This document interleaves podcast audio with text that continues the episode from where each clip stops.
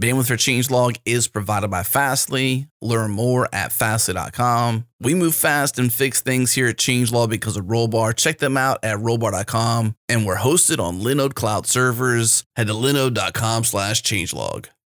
This episode is brought to you by Rollbar. Rollbar is real time error monitoring, alerting, and analytics that helps you resolve production errors in minutes. And I talked with Paul Biggar, the founder of Circle CI, a trusted customer of Rollbar, and Paul says they don't deploy a service without installing Rollbar first. It's that crucial to them. We operate at serious scale, and literally the first thing we do when we create a new service is, is we install rollbar in it. Like we, we need to have that visibility. Uh, and without that visibility it would be impossible to run at the scale we do and certainly with the number of people that we have. Like we're a relatively small team operating a major service and without the visibility that rollbar gives us into our exceptions it just it just wouldn't be possible. All right if you want to follow in paul's footsteps and start deploying with confidence today head to rollbar.com slash changelog. Once again, rollbar.com slash changelog.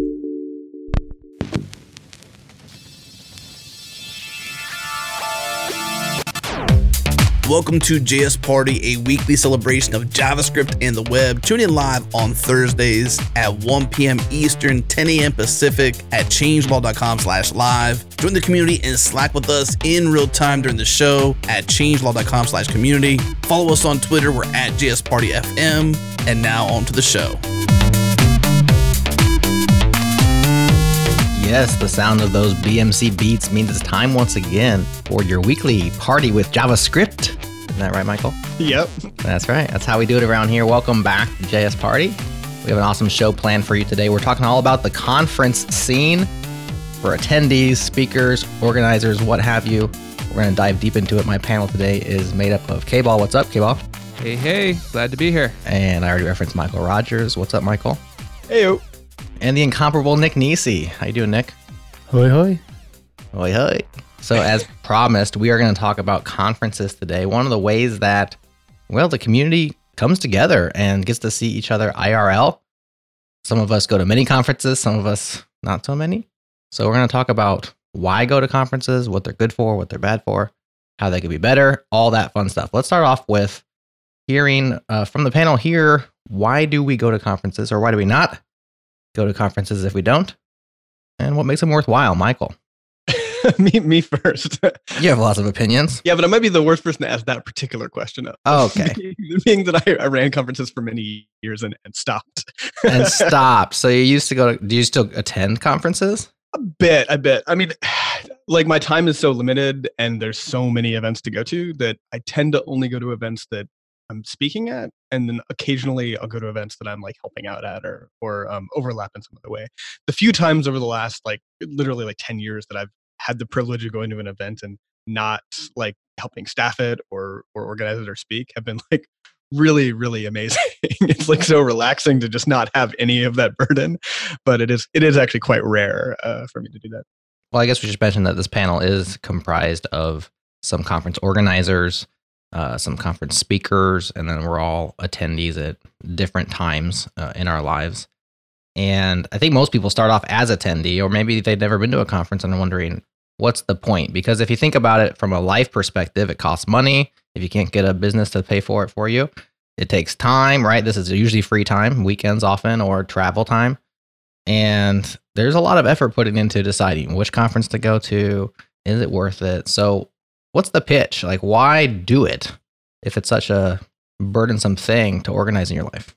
So I was I was listening to a, a different podcast recently. How dare you? I think it might what? have been. It was like I think it was Malcolm Gladwell's podcast actually, but he was talking about um you know some some scientific stuff that that ended up happening. Um I think it was actually yeah yeah it was in like the research of uh, cancer, and um and and it basically you know the synthesis of these ideas was people were at a conference and they ran into somebody on the street who was also at the same conference. And that was sort of the germ that connected these ideas together and then turned into you know like basically it turned it into what was the precursor to aids research actually working out well um, and hmm. and prevention working out well. Anyway but he makes a really good point in that um, we're really we're really used to this world in which like all information is just there and you can just sort of grab at it and like why would you ever need to go and, and visit with humans kind of in person? But i think what we really miss is that there's so much information that it's hard to sort of weed through it. And there's like a huge amount of contextualization and information that is just locked up in people's heads. Mhm. and until you go and interact with them and talk with them you don't tend to get that information out of them. And this is why people have talked about the, the hallway track for so long right? Like just talking to the other people is so important because like this sort of high bandwidth exchange of ideas is really great and i feel like you know, like the best conferences that that have speakers at them because we, we can maybe talk about conferences that don't even do speakers Mhm. um, but the ones that do speakers the, the the talks that are the best are just the ones that get everybody discussing a new topic get everybody thinking about something different not necessarily the talks that are just like oh hey like here's a module and here's what the readme says and you could have gone and read this right. yeah Yeah, I want to jump in on that a little bit. One of the best reasons I've heard and agree with for attending conferences is for inspiration. You don't go to learn all about something, you go to learn what you should be learning about. You go to learn where are there interesting directions, new concepts, new ideas, new things that you're not thinking about. And then when you get back, like everything's on the internet. You go and learn. You're not there to like understand all about thing X. You go to you're there to discover, oh, thing X is really good for the set of things. I should learn about it. Mhm. Yeah, yeah. So when when I in in 2012, uh, I ran NodeConf and I I chopped all the talk lengths down to 20 minutes, and people freaked out. Like nobody had done a talk less than 40 minutes at that point. Now it's really common to have like 30 and even like 20 minute slots Mhm. at tech conferences, but at the time it was just like not done. Like a lot of conferences were doing like hour, hour plus a lot of the time, and, and 40 minutes was considered kind of light. Um, and what I told the speakers was like, it is not your job to educate them on exactly everything they need to know to use this. It's only to make them interested enough that they go home and, and do it themselves. like you have Mm. documentation, like they will get through it on their own. Your your job is just to sell it, to like to make it interesting enough for them to go home and do something with, to make them inspired, as, as Kevin was just saying. I would tend to agree. One thing I do at conferences, I mean, sometimes you're there to talk to people, meet people, but that's hard to do for all of us, you know, like the icebreaker. An easy icebreaker at a conference when you are sitting next to somebody you don't know is to ask them, why did you come? Because, you know, that's at least the one thing you both have in common as well, we're both sitting right here. Why are you sitting here? And the answers are very interesting. Uh, lots of times, just like, well, my company sent me. That's totally cool. Or, you know, I love, you know, being around people. But a lot of people say I'm here to learn. Like I'm here to learn new things. And this is why, you know, some conferences have entire day workshops where it's like, okay, you're going to actually get in there and learn stuff. I've never thought about going to a conference to learn like a a skill or a technology. It's but I have often thought like the inspiration. I want to discover new things to learn about or new concepts that are out there in the world and then I can go learn on my own time. I'm not going to learn that much in 40 minutes versus 20 minutes. That's why maybe like lightning talks are so interesting. Nick, curious your thoughts on why go to conferences in the first place. Yeah. Uh, so I think that longer talks, I kind of my eyes start glazing over and I kind of start tuning out a little bit. So Yeah. I do appreciate the the jump to smaller talks on that. And that said, I'm more than happy to skip a talk as well uh, because I really do want to go there for uh, meeting people, um, figuring out what people are doing in like why why they're there, like you said, Jared. Um, and but mostly the the last couple of conferences that I've been to have had karaoke, so that's why I show up. Well, you know, we can do karaoke right here on JS Party, Nick. Nothing's stopping sure. us. So keep Yeah. that in mind. It's it's funny actually. Like um, there there really is like a sort of direct correlation between the amount of time that you give people for breaks and the talk length and the actual like attendance of the talks. One interesting thing. So when I when I started running the Node.js Foundation, they wanted to do a conference, and this is like one of the big conferences, right? So this is not one of the smaller community conferences with like 200 people. It's like okay, there's multiple tracks, and it's in like you know a more boring venue, and the food is worse. Like all these things that you deal with when you're doing a bigger event. Um, but I, I harped on a few things like, no, we need to have like more breaks. Like, no, we need to cut the talks down to 25 minutes. Um, and the the people uh, from the Linux Foundation who who run a ton of events for the LF, like all over the place, they were really blown away by the amount of people in the talks. They were just like, I've never seen this many people actually in the talks. like, um, and yeah, I Uh-huh. was like, that's what happens when you chop the length down. yeah, there's less intimidating. You're you you're not dedicating yourself to as much, you know, or there's just less to bite off. So you're like, well, I'll take a risk on this one because worst case, I lose 20 minutes or whatever. Uh, best case, it's amazing. Well, and like a bad 25 minute talk, you'll just be like, oh, okay, I hopefully the next one is better. A bad like 45 minute hour long talk will just burn you out for like the half of the day, right? Mm. Like you're you're just done at that point. Like you're not going to any other talks regardless of what they're about. One other thing that I think it's worth talking about in terms of why to go as an attendee is the networking perspective. And we talked a little bit about how hard that can be, but I have talked to multiple people who are now speakers at conferences who attending a conference oftentimes on an opportunity scholarship which more and more conferences have. So if going back to the funding question if funding is a challenge for you you don't have a sugar daddy there are lots uh, by sugar daddy i mean you work for one of the big companies that'll actually send you to these. They meant the candy. no I, i'm always jealous of people who are like yeah i work at microsoft. They just let me go to conferences. They pay for it what have you. But if you are not in that situation there are often opportunity scholarships that can help you get to these conferences and pay your way. And I've talked to multiple people who started that way, and that was what got them out of a bad scene in terms of they were in a small town or someplace where they weren't finding opportunities, or perhaps they were a person of color in a place where there weren't very many opportunities for people of color, what have you. They start going to conferences, meet people, and there's an incredible world of opportunities that can open up.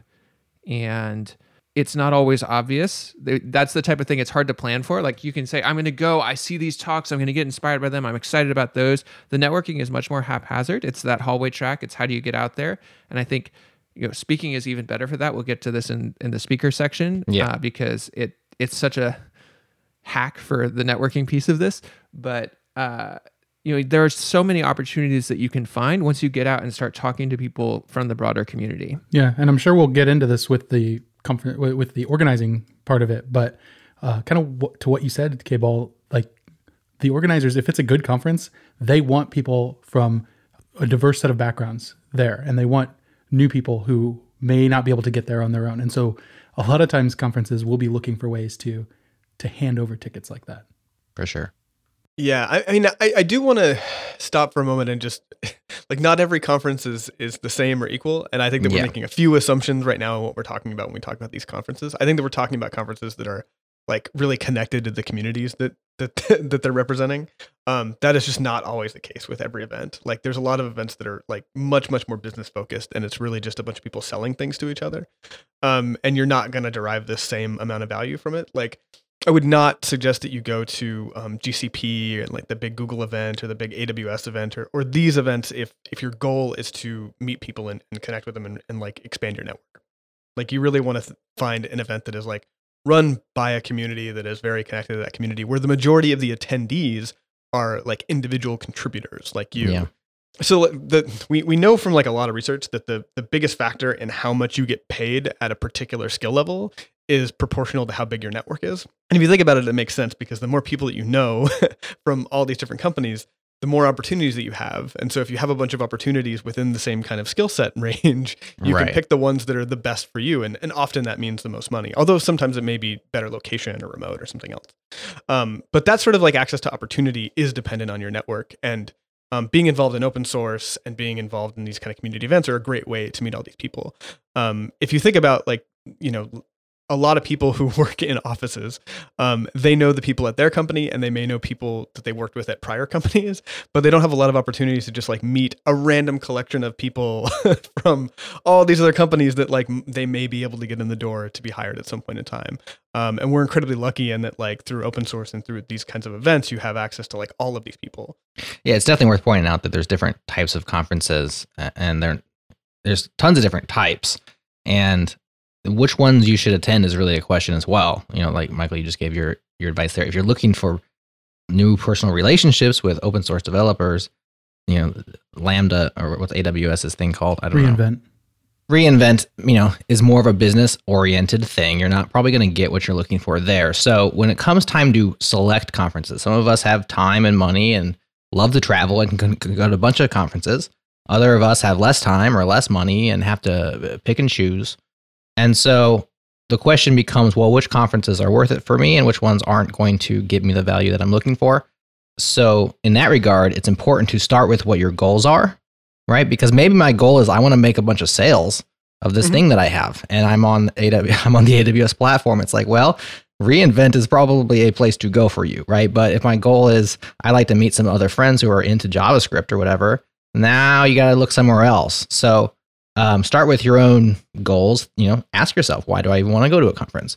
Um, and based on that, then you can start to look around and see which conferences are going to potentially fill those needs. So, what are some heuristics or what are some things to look for in conferences that y'all have found have been a good indicator of, yeah, this is something I want to invest my time and money into? Like you land on a website and you're like, hey, there's a conference.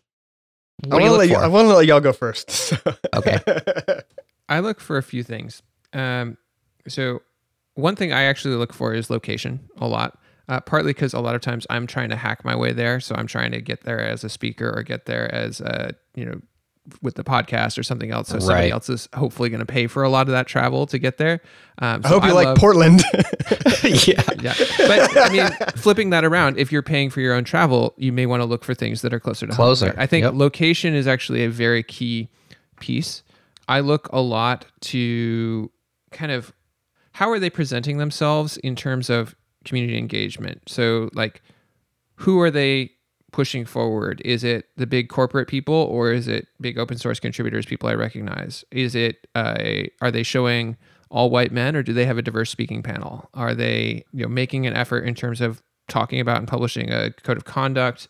Are they talking about like I saw we went to React Amsterdam early this year and they had a big push around open source projects and like elevating up open source and picking different open source things. And I was like, okay, so that tells me that they are focused on the community piece of this and the open source piece of this and not just like React corporate down, for Mhm. example. Um, so yeah, lots of things about how they're presenting themselves are am I able to see that they're making the effort around community, around making sure people feel safe, I mean, around making sure that you know this is not just some sort of corporate top down thing and location.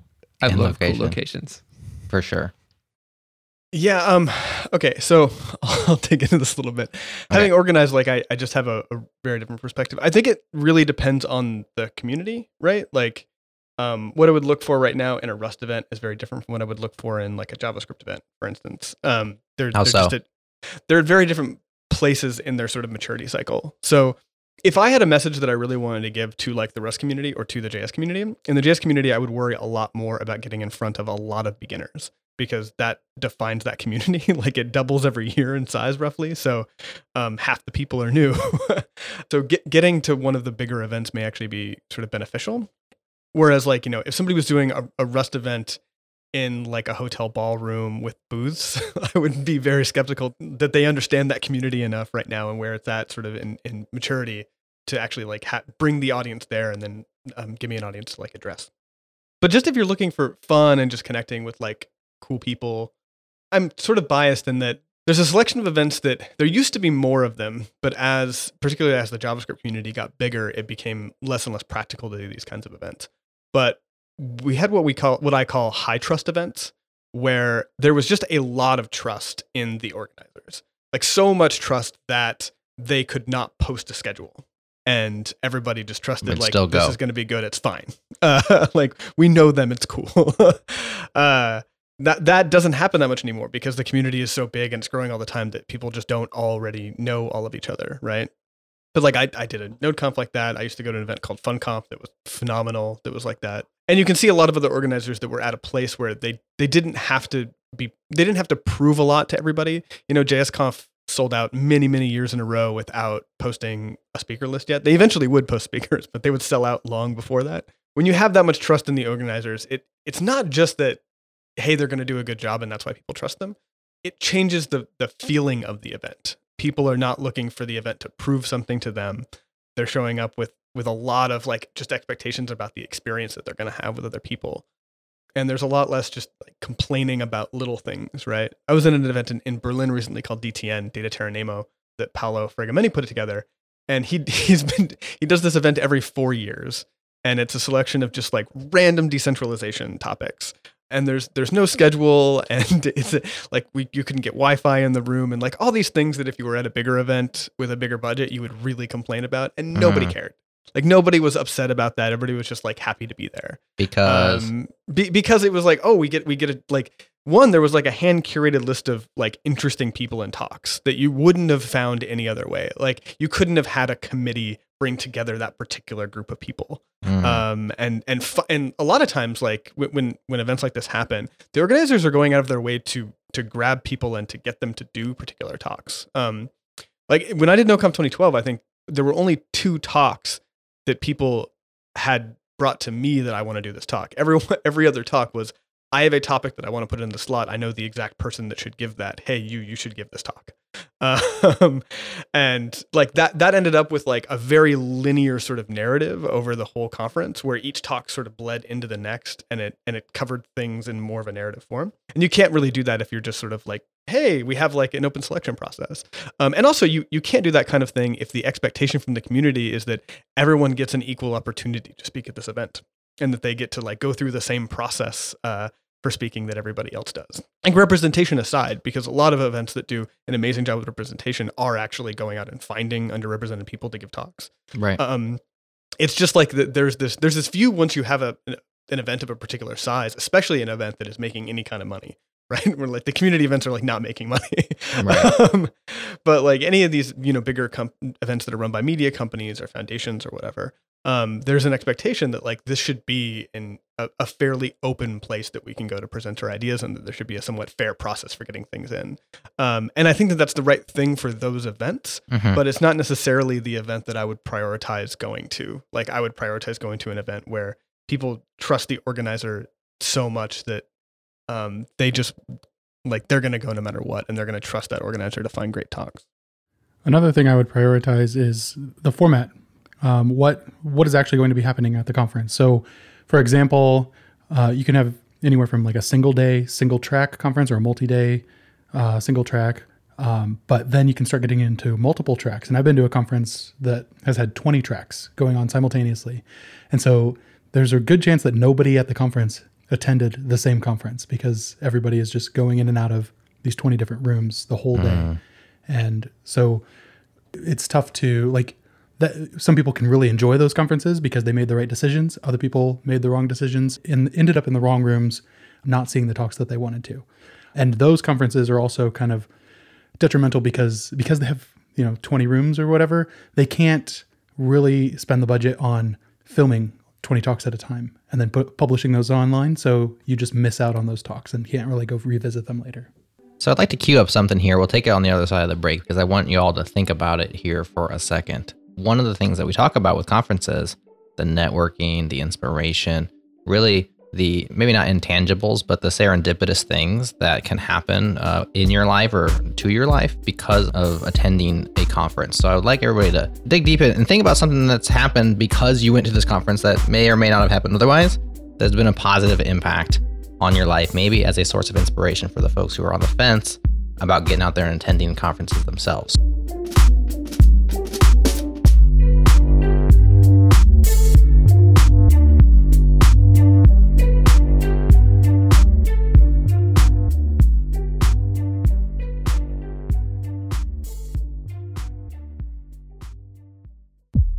This episode is brought to you by DigitalOcean. DigitalOcean is the simplest cloud platform for developers and teams with products like Droplets, Spaces, Kubernetes, load balancers, block storage, and pre built one click apps. You can deploy, manage, and scale cloud applications faster and more efficiently on DigitalOcean. Whether you're running one virtual machine or 10,000, DigitalOcean makes managing your infrastructure way too easy. Head to do.co slash changelog. Again, do.co slash changelog.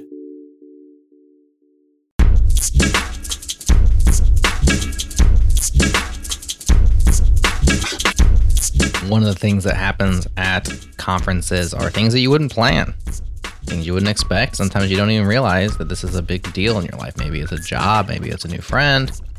Who knows? These things happen. So, as examples of that, we've all had our lives changed in big and small ways because of conferences. Nick, you have a story for us? Yeah, I wouldn't necessarily call it serendipitous, but it definitely helped. Uh, I'm at my current job because of attending JSConf US 2013, uh, but it was kind of a pre-planned thing. I just happened to be going on my own uh, and the company I had applied for uh, let me know that uh, somebody from their dev team was going to be there as well, and so it gave me a great opportunity to meet them, learn more about the company, and talk to them in person uh, rather than you know over Skype or whatever. Um, and so I think that that helped me overall, um, and it was definitely beneficial for me to to learn more about the company by being able to you know sit down in a and talk talk at like the breakfasts or the hackathon things that they had going on, and hmm uh, just a lot of fun that way. K-Ball, your serendipitous or whatever, what have you event is kind of related to mine or ours here Yeah. at Changelog and JS Party. Yeah, so I am on JS Party indirectly because, well, I guess even directly because of a conference I attended. I was at All Things Open a few years back, probably 2016. I think 2016. Sounds right. And I was speaking about ZURB Foundation, uh, which was the big open source project run by my employer at that time. And I met up with Adam and actually did a whole interview with him that never aired. And he, I think he said he lost it and whatever. It doesn't matter. But a couple years lost it. later, I know, right? I obviously that means oh, you sounded terrible, but eh, Well, you know, uh, on on sites can be difficult, and as you know, and I know as well, that it's totally possible to lose recordings when you're on site. I have lost people's recordings. so I the no judgment whatsoever. Yeah. Anyway, long story short, a couple years later, I was no longer with that employer. I was on my own doing stuff. I was doing more media stuff. I was writing for uh, InfoQ at the time and doing other stuff. And Adam reached out and said, Hey, I noticed you're doing this stuff. Would you be interested in a podcast?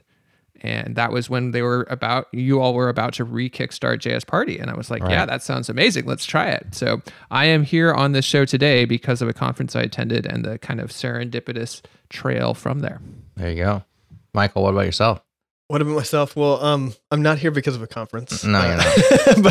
but that's okay. You're here because of IOJS indirectly, because that's how we met you Um, during oh, the yeah, Node yeah, yeah, IO yeah. fork. We had you on the changelog, and Uh-huh.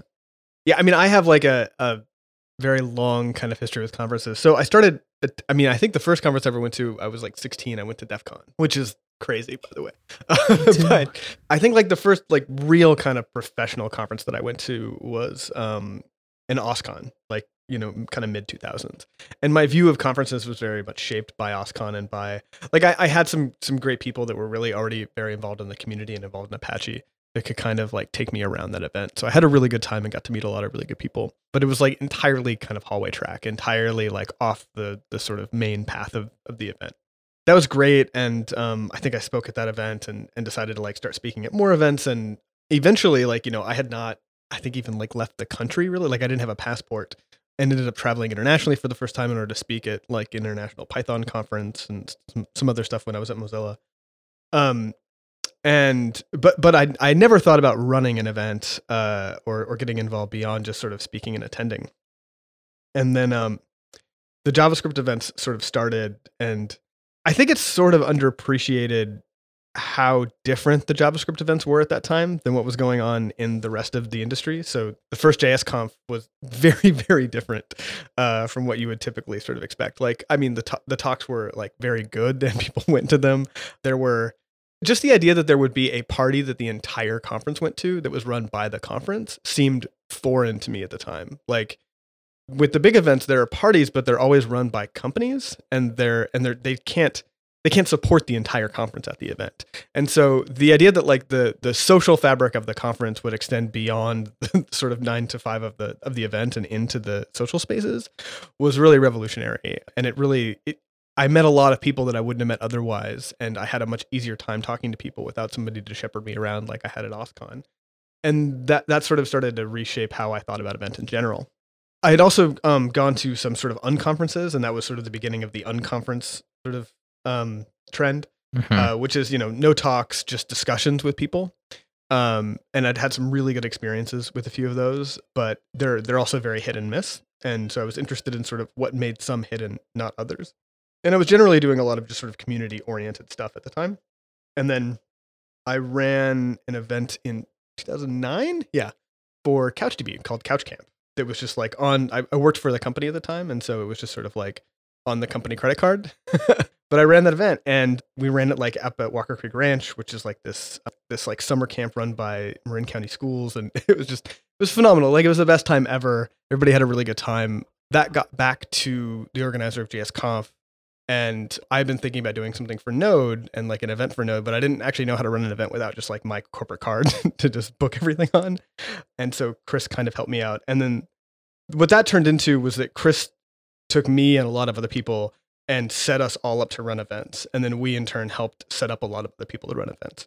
And the fact that JavaScript has this landscape of all of these tiny events that are really community oriented is really because of the work that Chris did. Not just in running a great event, but then also in bringing up all these organizers and and sort of and making us all feel like we also owed it to owed, owed him a little bit um, in that, and we, we should do that for others as well. So yeah, I think that like that landscape of events, I was I was like somewhat involved in sort of helping create it, but I'm definitely like a product of it. Like I don't think that any of the communities that I've been involved in or the work that I've done really over the last like 10 years would have happened without these kinds of community dynamics and without these kinds of events. So that that's really important. So that definitely affects sort of how I think about speaking at events and which events that I want to go to and speak at. Yeah. And yeah, like I, I mean, usually when I give a talk, I want to sort of tell a narrative. I want to go to an event where um, people are really going to engage with that narrative, where they're going to engage with me after the talk, um, and that it's not just going to be like a, a one to many sort of broadcast. Um, yeah, and I mean, you can look at sort of I think all of the accomplishments in my career and sort of directly tie them into a lot of these n- not any particular talk that I gave, but just into the the landscape of community events um, in general. Yeah. So when we when we look at the the speaker perspective in terms of why go through all the effort to speak, you have to come up with a pitch, you got to submit to CFPs, or you have to be invited, perhaps if that's a, that kind of conference.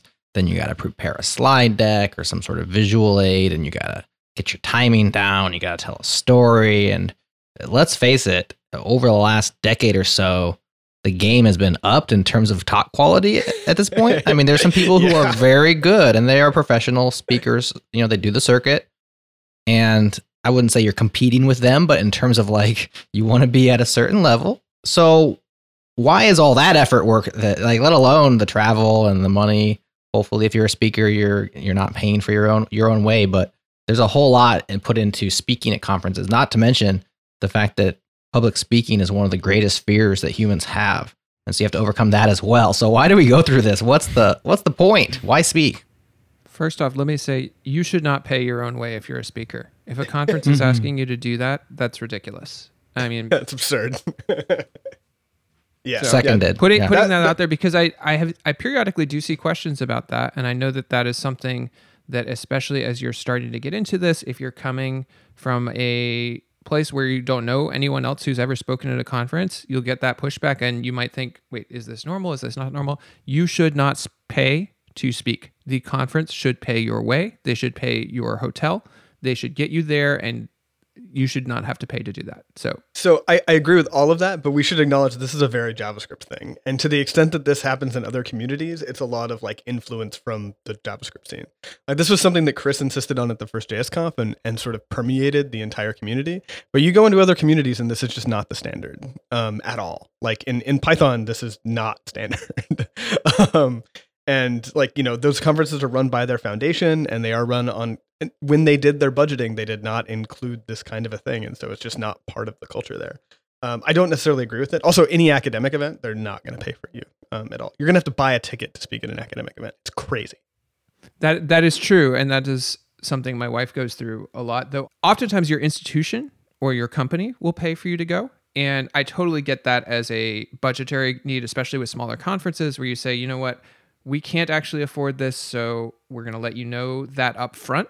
Yeah. And say you got to get another institution. But if they're doing that, they should also have a scholarship fund that will help folks because it is absolutely a sort of inclusivity and div- diversity question, right? If you are an independent, if you are working at a small company and they won't pay for you to go, like that's shutting off access. And my personal opinion is this day and age, it's pretty unacceptable if a conference is trying to make speakers pay their own way asking for them to get their company to pay yeah if they if they're if they can mm-hmm.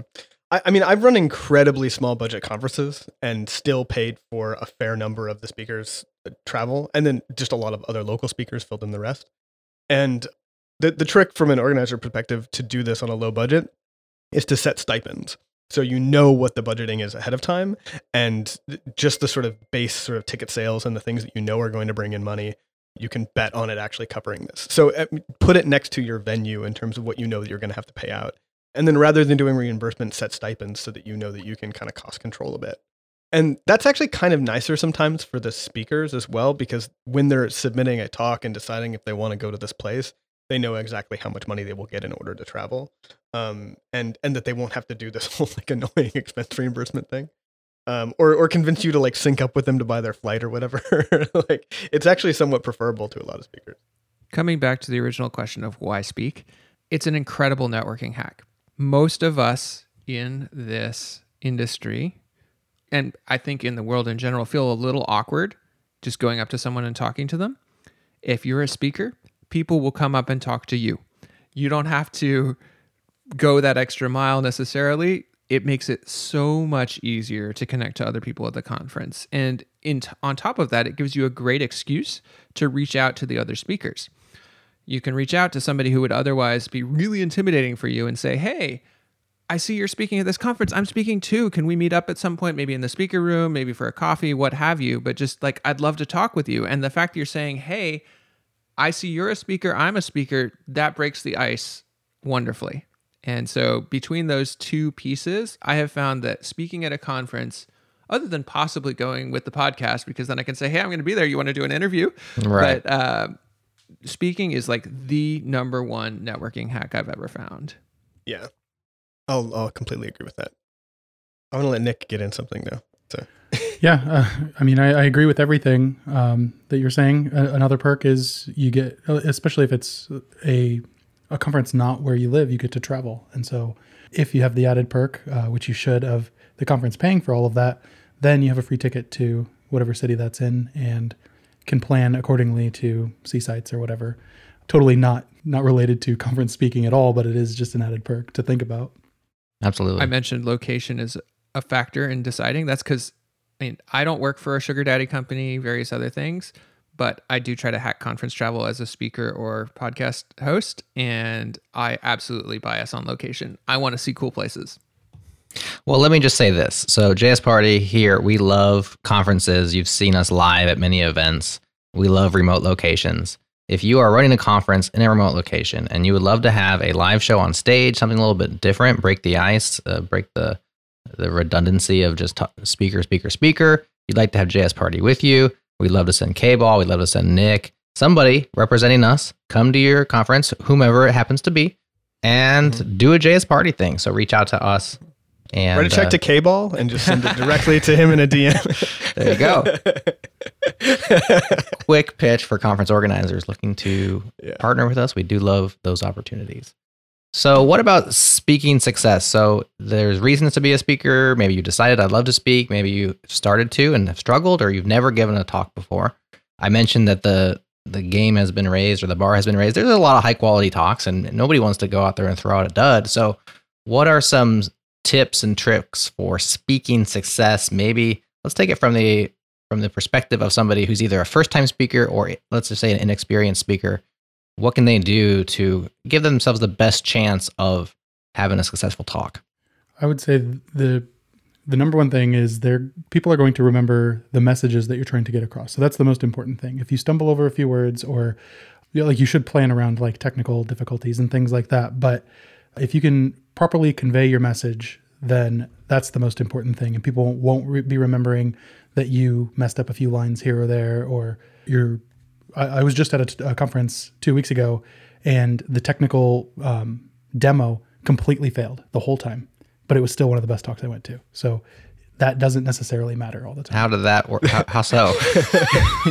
Uh, it was a talk on um, using machine learning to detect movement using like the Bluetooth and the accelerometer in your phone. So connecting via Bluetooth to, your, to the computer and then detecting like um, she was trying to do Street Fighter moves. So like a Hadouken, like throwing your, your hands out in front of you or punching up or um, kicking, I think maybe, and so it was trying to use machine learning to figure out when the phone moves like that, you're doing the the punch up, and th- there was just like Bluetooth connectivity issues, and so it just never worked.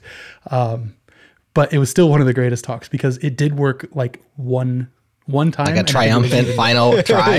yeah, It- but it might have even been drama right incorrect. there. Like it, like it, it thought she was doing a Hadouken, but it did a, a punch up. But it was still just hilarious, and it added to it. And uh, honestly, seeing somebody, a speaker, um, kind of have to stumble through that and and work their way through that is like it makes the talk better for me because if it went perfect, it wouldn't be as memorable. It's very humanizing. Yes, Like, yeah. you know, even speakers have problems too. I think one of my favorite talks ever was uh, this talk in Dublin that Emily Rose gave, and it was supposed to be a Node hardware demo talk. But like voltage differences between like Ireland and the US blew everything out. And so instead she just plugged in the smoke machine and let it go crazy. and it was just like playing music and then like talking about random hardware things. And it was a, but it was great. Everybody loved it. like, Well- it was so fun. a, a thing that I think is a, a meta lesson from that is you know, what makes a successful talk is you as a person being there in your whole self with energy. A lot of us obsess over the details. We want to get this right. We want to get that right. We want to have the perfect slides. We want to tell the perfect joke, things like that. But really, what makes for a successful talk is you're there and you show up and you're present with energy. You have your stories you're talking you're bringing yourself into that not some dry i'm reading the words on my slides or i'm talking about this technical thing. Like those are helpful to have like it's good to know what you're talking about but what's going to make you successful as a speaker is just being there and bringing energy. You know i there are all sorts you can always get better as a speaker. I've seen amazing speakers who are able to you know time everything perfect and they have their humor and they've got their slides and they've got this and that and everything works perfectly and those are super impressive but they've worked for years on that. Mm-hmm. I've also seen a first time speaker come and everything went wrong but they were there and they had energy and they told stories from their life and they were engaged and they were clearly just so excited about their topic. And for me as an audience member, that was just as good. That was, I mean, because we go for inspiration, we go to connect, we go to find people. And if you're up there talking about something you're passionate about and that excitement and that joy shines through, I don't care if your slides don't work. I don't care if your, uh, I mean, I don't care if half of what you're saying doesn't make sense because if your energy and joy is shining through, like that's what I like. Yeah. I, I think like like what you're looking for when you're a first time speaker is primarily like you should be getting better at this, right? like that's the main thing. Like um, you know, you could have a really good talk or a really bad talk, but the main thing is that like you you figure out what worked well and what didn't and that you can come back to it. I think so often like the the thing that we that we tend to forget about is the value to the individual and just going through a process, right? Mhm. Like, like when I was having a kid, nobody ever said that it would be like enjoyable to me as a person for my own reasons. it was like entirely like, no, it's going to be awful. It's going to take up all of your time, and like they're going to get benefits and you'll suffer. And like actually having a kid is in- incredibly like rewarding to you as a person. Like Right. you get to sort of re-experience parts of your life again. Um, it's great, but um, a lot of the value to you as a speaker is taking work that you've done and trying to recontextualize it for an audience that isn't you. You get to work through and think about all of the things that went into that, all of your ideas, and really codify them into a story, into something that other people can understand. Mm. And doing that like early and often can be really beneficial to the work that you do. Um, it it keeps you from getting you know going off in like a crazy direction that nobody can understand. Um, it gives you a, a much better way to sort of interact with your peers. It increases just your overall kind of communication skills. Um, yeah, so I, I think that like there's there's huge benefits just in going through that process, even if your talk doesn't go super well. Um, and speaking is just like any other skill. Like the more that you do it, the the better you're going to get at it, and the more that you sort of reflect on on it, the better you get. Um, you know, like like if you if you took an afternoon and wrote a module, and then the next day you find out, oh, somebody already wrote a module that does that. It wasn't actually wasted time if you learned something, Right. If- and uh, Chances And are they've written that module. Well, yeah, yeah, yeah. and tied to that, you can give the same talk multiple times and it will help your talk. Give sure. that talk at a local meetup. Give that talk to your friends. Give that talk to just your phone taking a video of yourself. And then if you can bear it, force yourself to watch it. Every time you do that, your talk will get better. And so if you want to have a great talk, like I saw I was I'm reading a book called Talk Like TED that's focused on what do TED speakers do. And one of the things they talked about is many times those speakers will have given that talk dozens or hundreds of times practicing leading up to the TED talk and getting feedback and just refining and practicing. You don't have to keep this unique to the conference audience. Tune it, practice it. The more you do it, the better it will be. Yeah, I, I didn't do that for years, and uh, like I just couldn't bring myself to do the same talk twice for some reason. And then I ended up being booked on just this crazy tour in Europe where I did like I think four events in two weeks, and so I had to do the same talk. like there was no there was no option in running four talks. Yeah. Uh, and by the end, the talk was so good. Like it was so much better than the first time. And so, um, and I, I, I kind of felt bad for the first conference a little bit. um, but yeah, yeah. And, and that just made me like a much better speaker because I got to really refine throughout that whole process. Um, I think like, like, you know, find local meetups, find like other smaller stuff because there's not enough like big conferences for you to really, like, you can't do the same talk for multiple years usually, um, unless you're Crockford and like so like, like uh so like it yeah I, I think that um finding a lot of like more localized venues to do it in um is, is really helpful Speaking of TED Talks, have you guys seen the TED Talk where the guy gives the formulaic TED Talk as his TED Talk? It's spectacular. I'll put it in the show notes. He the the style of the TED Talk at this point has become so refined and somewhat formulaic that this guy basically gives a completely empty TED Talk, but he just he he's just commenting on what he's doing next. It's really really funny. that Uh, reminds me of the the boy band song title of the song. exactly like that. Yeah, same concept. Hilarious. I just remember the the ted talk with this guy who like what kind of crashed it. Like they thought that he was a real speaker but he really wasn't. He Oh, just no. like started spouting random stuff and it was it was really funny because there was Yeah. a lot of tedisms in there. Like the, the one that i remember the most is like he goes we looked at the data. This might be the one that I'm thinking of it's just a- actually. it's just a chart with nothing. Like it's just amazing uh, one one other quick tip that I actually just experienced at NEJS Conf. So for first time speakers, especially, transparency is important and it's incredibly humanizing. And you have to understand that as a speaker, people don't necessarily know who you are, and so they don't know like, is this Mikeal Rogers and he's given four talks in two weeks, and this is his fifth one, and he's just like he's given lots of talks, or is this somebody who's never talked before? And so they come with that expectation of like, well, I just hope this is good. But what um, I can't remember her name, Nick, if you can think of it. She came up and she said, Hi, thank you for coming. I'm paraphrasing, of course. This is my first ever conference talk. And she got an ovation at the very top of her talk because she, first of all, she's up there, she's being bold and, and she's facing the fear that we all have, and she's giving it a go. And we're all rooting for her at that point. You go from being skeptical and like, why is this person not very polished to being like on her side, like, I want this to be awesome. By the way, it was, it was very, very good. Um, and so that's a, a small tip of a way that maybe you can disarm an audience that might otherwise not give you the benefit of the doubt. Just say, hey, this is my first time doing this. Uh, here we go. You know, something like that uh, is very helpful and it definitely puts people on your team. And I will just throw out uh, selfishly as a meetup organizer, your meetups, your local meetups want you to speak, and so please take advantage of that. Uh, and there are things that you can learn just from giving the talk in front of somebody else or in front of a group of people, and that's timing, spe- uh, especially comedic timing. Uh, if you're trying to throw in some subtle jokes or puns, whoever would do that, uh, you you definitely learn the timing of that Nick. by doing it in front of other people and when you should dramatically pause for for applause or or not or you know to make it more awkward um, depending on what you want to do you won't do that by practicing in front of your cat but in front of other people you can definitely learn that You can almost always slow down and wait longer. People will think you're being thoughtful or giving them time to think, even when you think you're struggling to figure out what to do next.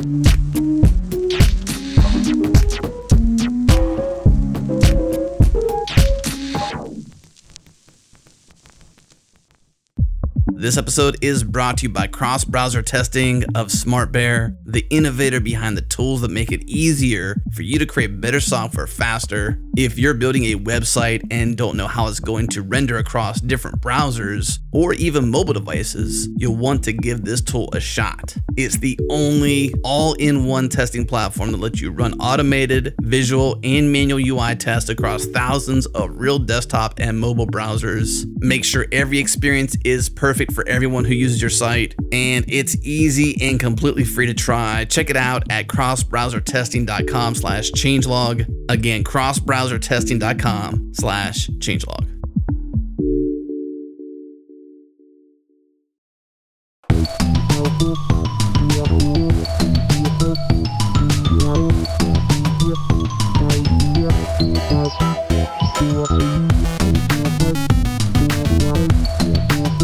So one aspect of speaking is you're not the only one who speaks. There's other speakers. One of the perks of speaking, as we mentioned before, is you get to meet those other people and have excuses to talk and network with them.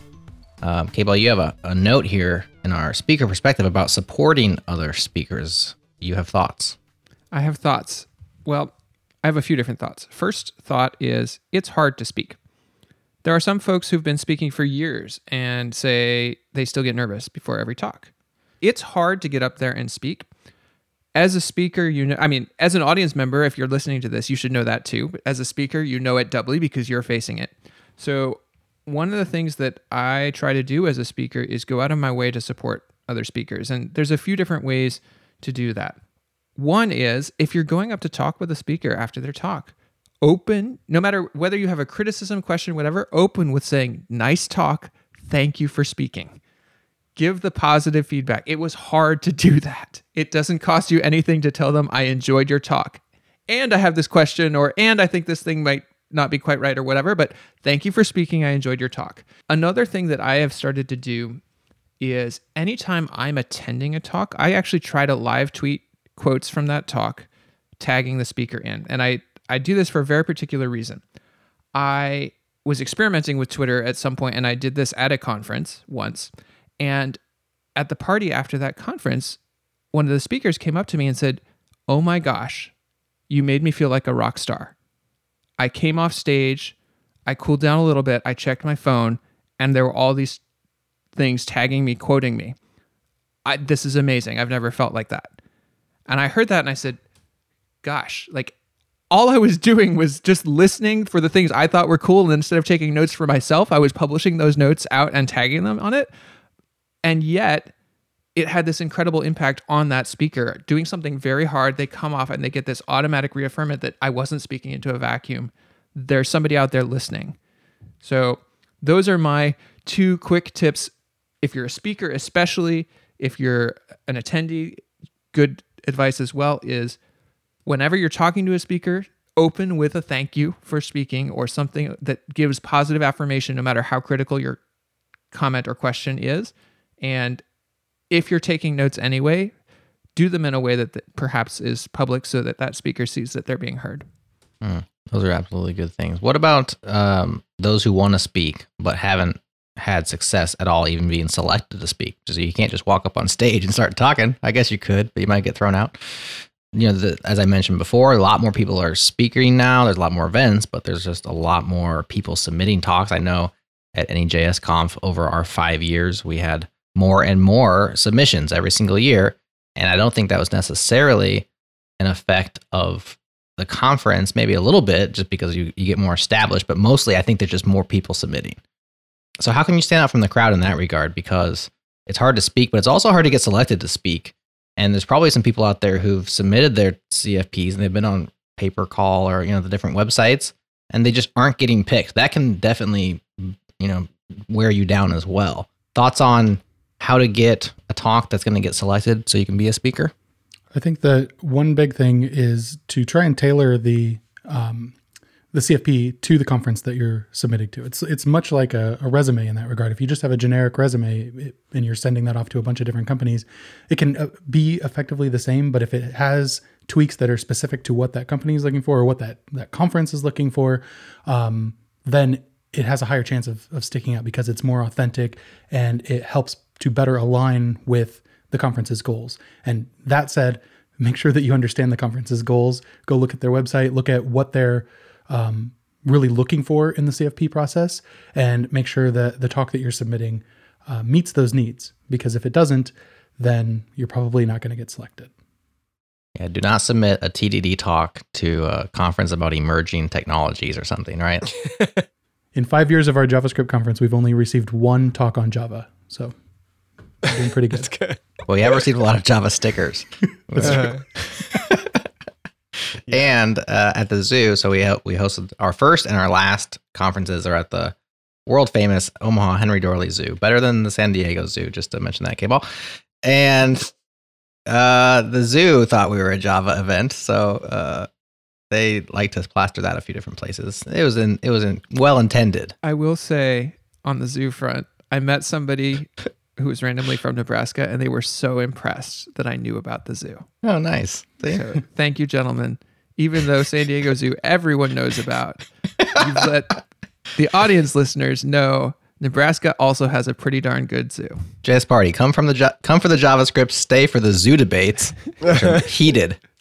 See, I want to see a talk at an event just about like this zoo. I, I love talks that are like not about technical things at technical conferences. Like Aaron Quint gave an amazing talk on making ba- bacon at one of the JS conferences. I think I remember that. I think it was so phenomenal talk. popular that I, it actually like Yeah, resonates with me. Like, yeah, I remember. Yeah. I wasn't there, but I remember people talking about it. So that's one way to make a splash. the first time I ever heard of something like this was uh, I think Simon Willison gave a talk at one of the Python or Django events about the the ships made of big balloons. what are they called? Uh, Blimp. ship Uh, Blimp. and- yeah, blimps. Yeah, yeah, yeah, yeah, yeah. He's like really into blimps, and like I give a whole talk about about them. Um, yeah, it it was pretty cool. Um, yeah. So so coming back to talks that would actually get accepted at a conference. Um, blimp talk. yeah, yeah. Blimp talk will probably not be accepted.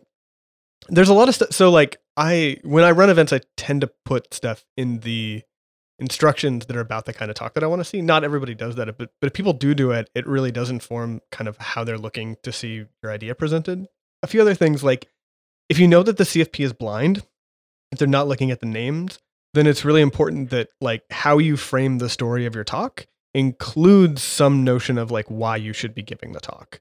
It doesn't like not who you are, but like you know, if you were somebody involved in creating a technology that's relatively popular, you should be giving a talk that is unique to that perspective, and mm. th- and that should be shown in the talk. So don't like you know if you you invented.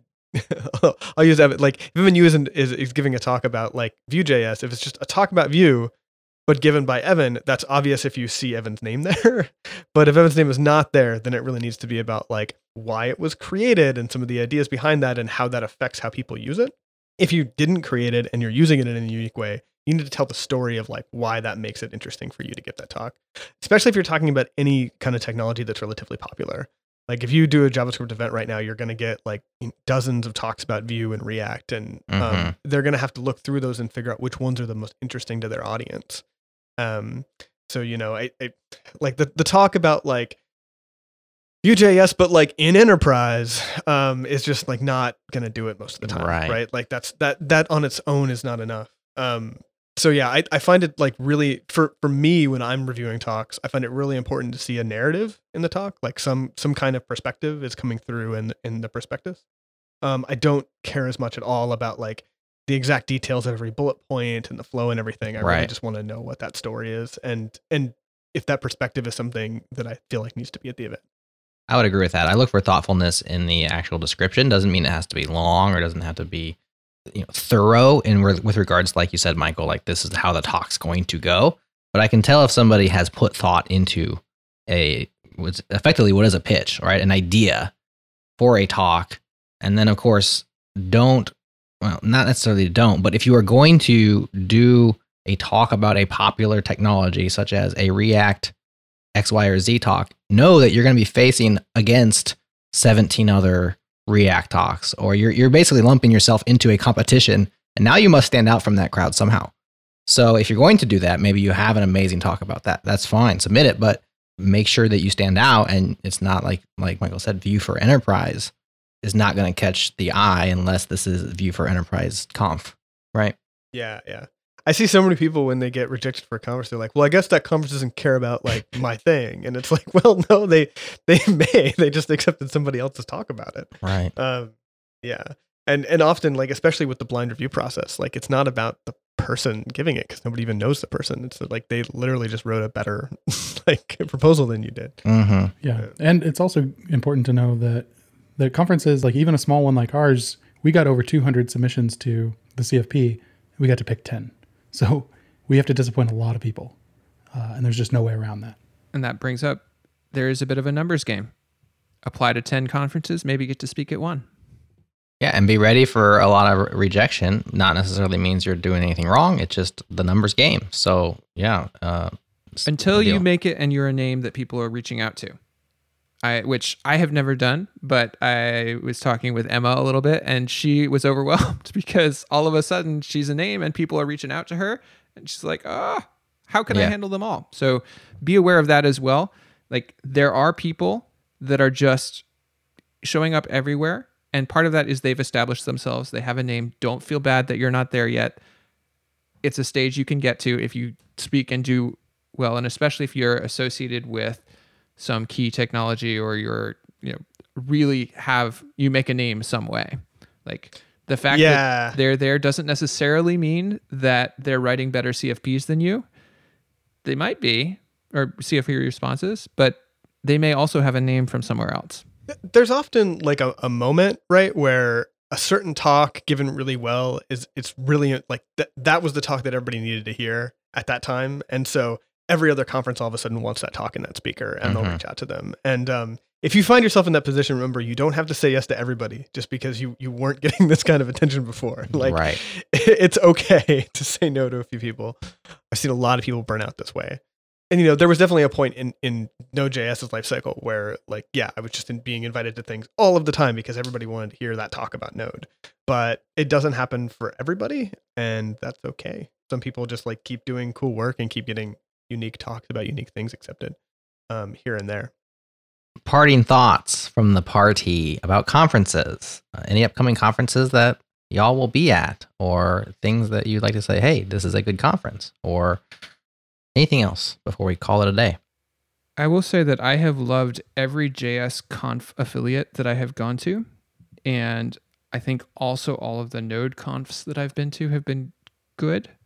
And that is definitely not true of every other type of conference. There's, I mean, there is a lot of hit or miss, but so those particular sets of series, kind of Mikeal was highlighting that they come from a common lineage and there was a lot of shared thought. They tend to be more thoughtful, more diverse, have a wider range of different types of talks, and just more fun. Yeah, I'll agree with that.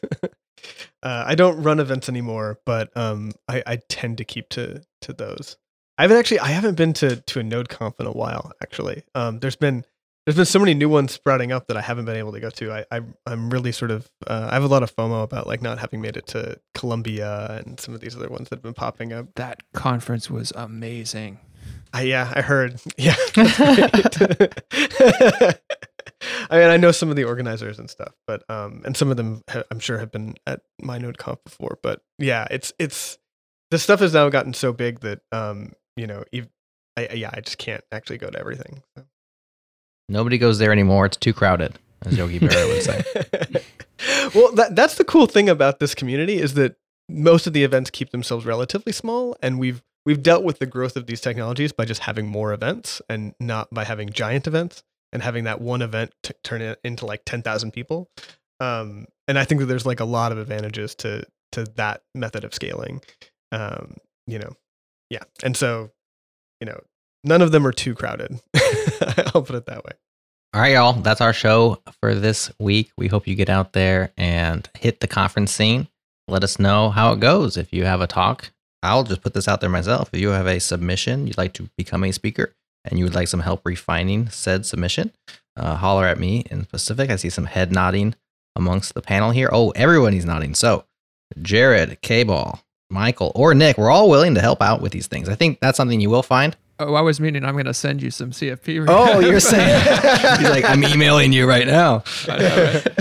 but no, I'm, I am Oh, also happy to help. I I've never been an organizer of a conference. I've done a bunch of meetup organizing, but so the th- three other people on the panel may be more help on the CFP reviews. Um, another thing too is that like I really want to encourage people to to try to speak at meetups 1st um, and to get involved in their local communities before they jump into um, the conference side of things. Um, and with that in mind, th- there actually are a bunch of meetups that sort of came out of the same culture of JSConf. Um, so there's all of the sort of borough JSs um, in the New York area. So there's Brooklyn JS and Manhattan JS, and I think there's Jersey Script. Um, there, oh, I think there's a Bronx one now too. Um, and then uh, in San Francisco, we have Waffle JS, which is phenomenal. That's my local. Yeah, that's an amazing event to go to or to to speak at. In Portland, they have Donut JS, and there's probably some other ones that I'm forgetting.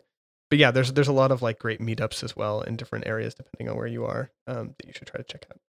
So attend a local meetup, speak at a local meetup, and if you don't have a local meetup, you're not like uh, in Manhattan and have you know six of them you can pick from or whatever it is. Start a meetup because that would be a worthwhile Yeah, yeah. endeavor as well. Or if you know that you're going to be at one of these places for some other reason. Yeah, visiting. Um, yeah, a, a surprising number of people at Waffle JS are like just in town then, and it's like their third time at Waffle JS, and I'm like, but you don't live here, and they're like, it's San Francisco, we're here like enough. Came for the waffles. yeah. There are also virtual conferences that you can attend that are all online. They don't have quite the same level of conference track and networking and things like that, but you can attend them. You, can get some of the same levels of inspiration. You can apply to speak at them.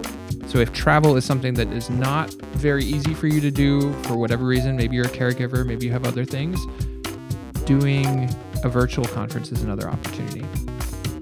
That's our show for this week. Thanks so much to the panel. Thanks to you all for listening. Hey, you don't have to go home, but you can't stay here. See you next time.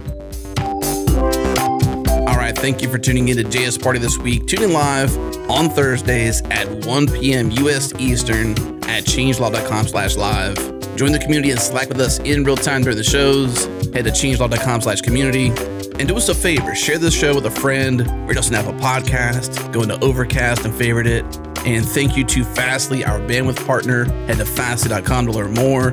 And we move fast to fix things around here at Changelog because of Rollbar. Check them out at rollbar.com. We're hosted on Linode Cloud servers. Head to linode.com slash changelog. Check them out and support this show. Our music is produced by Breakmaster Cylinder, and you can find more shows just like this at changelog.com. Thanks for tuning in. We'll see you next week.